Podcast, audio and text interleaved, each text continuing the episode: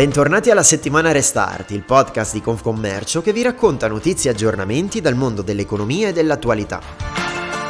Tanti temi di cui parleremo in questa puntata, a partire dall'obbligo del Green Pass sui luoghi di lavoro, obbligo in vigore dal 15 ottobre. E poi parleremo di Olimpiadi e sostenibilità con un progetto per giochi a impatto zero. E poi spazio ad un'opportunità importante per le imprese con un bando dedicato alle attività appena nate o a quelle che stanno per nascere.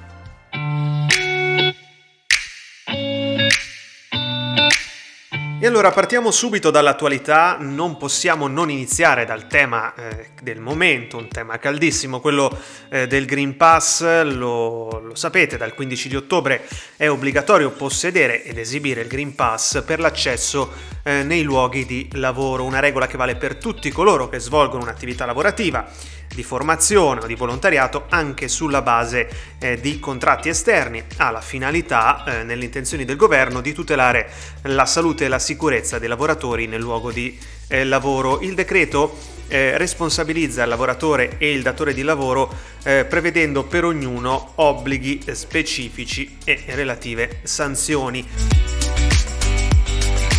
Cerchiamo però in questa puntata di capire un po' di più su quali siano effettivamente le nuove regole. Allora, andiamo con ordine. La verifica eh, del Green Pass potrà essere effettuata manualmente o in via automatizzata. Cosa succede però per chi non ha il Green Pass? Di fatto dovrà restare a casa senza stipendio perché considerato assente ingiustificato, mantenendo però naturalmente il posto di lavoro. Capitolo sanzioni. Eh, chi entra senza Green Pass girando i controlli dovrà pagare una multa che va dai 600 ai 1500 euro, oltre a possibili eh, ulteriori sanzioni di tipo disciplinare. Privacy. Il QR code del Green Pass che viene scansionato durante i controlli non può, non può essere conservato dal datore di lavoro mentre invece per chi è esente dalla vaccinazione arriverà presto un QR code apposito. Questi sono in estrema sintesi i punti principali, però per un approfondimento ulteriore potete eh, riascoltare, vi invitiamo a riascoltare la puntata della settimana Restart dedicata proprio a questo argomento con i dettagli degli esperti oppure ancora di consultare il sito della vostra eh, Confcommercio di riferimento, oppure ad esempio confcommerciomilano.it eh, dove potrete trovare le linee guida e operative eh, per le imprese. Sul fronte delle imprese, sono pronte a questo obbligo? A Milano l'82% è pienamente pronto e il 78% ritiene che non vi saranno particolari difficoltà. Sono i dati che emergono dall'indagine di Confcommercio Milano elaborati dall'Ufficio Studi. L'indagine rivela anche delle criticità, per esempio le imprese che lavorano a ciclo continuo H24 per le quali è difficile la verifica del Green Pass di notte, o per le attività con più sedi sul territorio e dipendenti da soli in filiali e punti vendita. Ovviamente l'obiettivo comune resta l'uscita dall'emergenza sanitaria per una ripresa delle attività senza più limitazioni. Sentiamo Marco Barbieri, segretario generale di Confcommercio Milano. La grande maggioranza delle imprese del terziario milanese è pronta per l'applicazione del Green Pass. Ci sono però tuttavia degli oggettivi criticità ancora. Innanzitutto il tema dei controlli, il controllo nei confronti soprattutto di quelle imprese a ciclo produttivo continuo e secondariamente la sostituzione del personale dipendente non vaccinato. Tuttavia però l'applicazione del Green Pass è fondamentale per le nostre imprese del terziario ed è lo strumento utile che ci permetterà di uscire definitivamente dalla crisi pandemica. Adesso parliamo di un tema che se ci seguite sapete che ci sta molto a cuore, la sostenibilità. E in questo caso ne parliamo guardando alle Olimpiadi di Milano Cortina 2026, perché la Fondazione Milano Cortina ha aderito allo Sports for Climate Action Frameworks. Di cosa si tratta? Si tratta del progetto promosso dalle Nazioni Unite in partnership con il Comitato Internazionale Olimpico per contribuire all'attuazione degli accordi di Parigi. L'iniziativa mira ad accelerare il cambiamento necessario per raggiungere la neutralità delle emissioni di gas serra. E per spiegarci nel dettaglio di che cosa si tratta, abbiamo con noi Gloria Zavatta, che è Sustainability e Legacy Director della Fondazione Milano Cortina.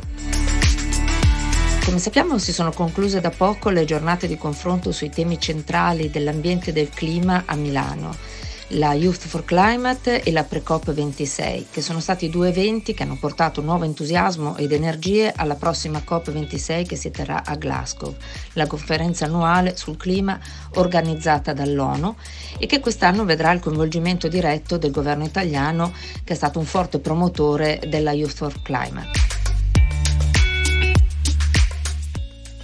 La sostenibilità e la tutela dell'ambiente sono due degli aspetti fondanti l'attività della Fondazione. Il dossier già prevedeva di spingere su soluzioni tecnologiche gestionali a minori emissioni per mitigare il più possibile l'impronta di carbonio dei giochi, poi di elaborare un inventario secondo gli standard internazionali e di farlo certificare da soggetti esterni accreditati e da ultimo di compensare la parte rimanente per raggiungere la neutralità carbonica con interventi compensativi o l'acquisto di crediti di qualità.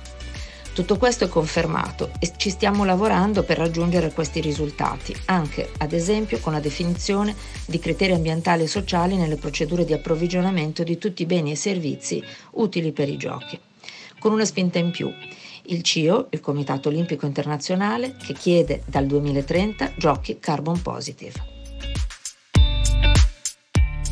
Insomma, Olimpiadi a emissioni zero per quanto possibile. Una notizia eh, che peraltro è arrivata negli stessi giorni in cui eh, Milano è stata al centro dell'attenzione internazionale proprio sui temi legati alla sostenibilità.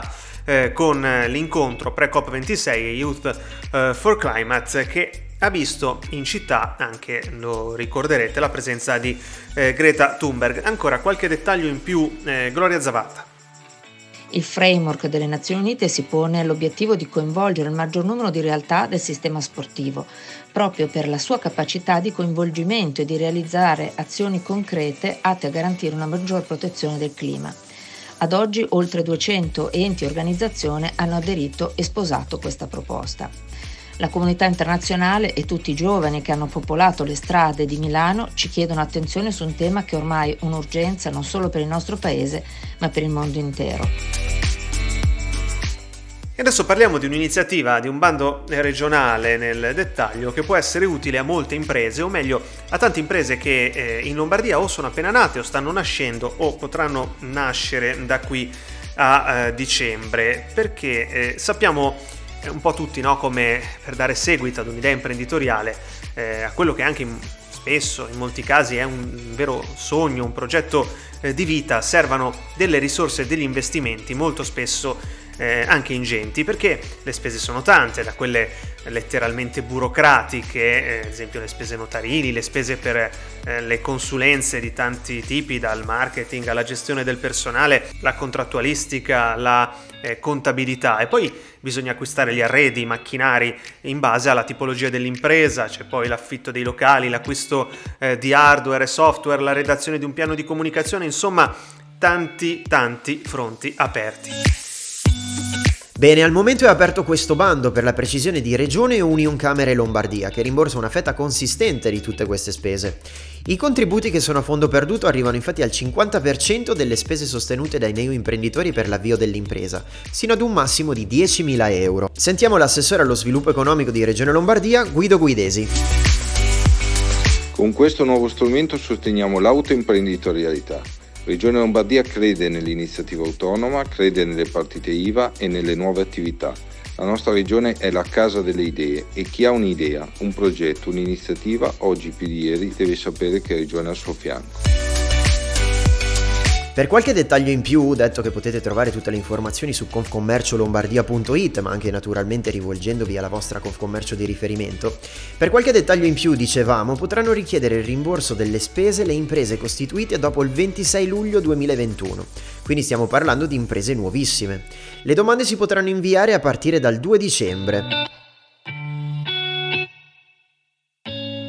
Da quella data sarà infatti aperta la finestra per la presentazione delle domande eh, con la rendicontazione delle spese che dovranno essere eh, naturalmente già state effettuate. Ascoltiamo eh, Giovanna Maveglia, segretario generale di Confcommercio Lombardia.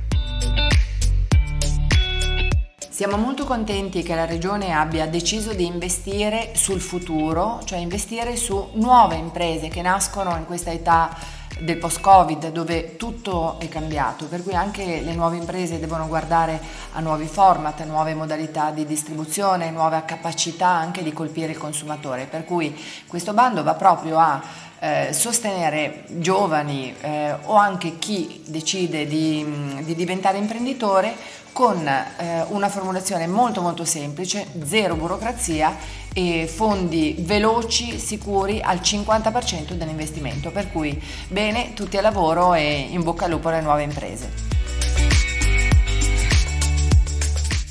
Insomma, comunque si tratta di un segnale importante perché forse mai come in questo momento è fondamentale sostenere chi ha voglia di ripartire facendo nascere eh, nuove imprese con una spinta all'autoimprenditorialità che rappresenta sicuramente uno dei segnali migliori per quella che ormai raccontiamo, davvero essere la, la ripresa, insomma, che è arrivata dopo tanti eh, mesi di eh, difficoltà. Ricordiamo, bando nuove imprese, Regione Lombardia e Union Camere, continuate a seguirci perché pensiamo davvero sia utile parlare di questo tipo di bandi e di misure che magari alcune volte possono anche sfuggire ma che sappiamo eh, sono davvero essenziali per tante tante imprese. E anche per questa puntata siamo arrivati alla fine. Se volete riascoltarci sapete che ci potete trovare su tutte le piattaforme di podcast, da Spotify a Apple Podcast, da Google Podcast ad Amazon Music. Da Mattia Donini e Federico Giusti, grazie per averci ascoltato.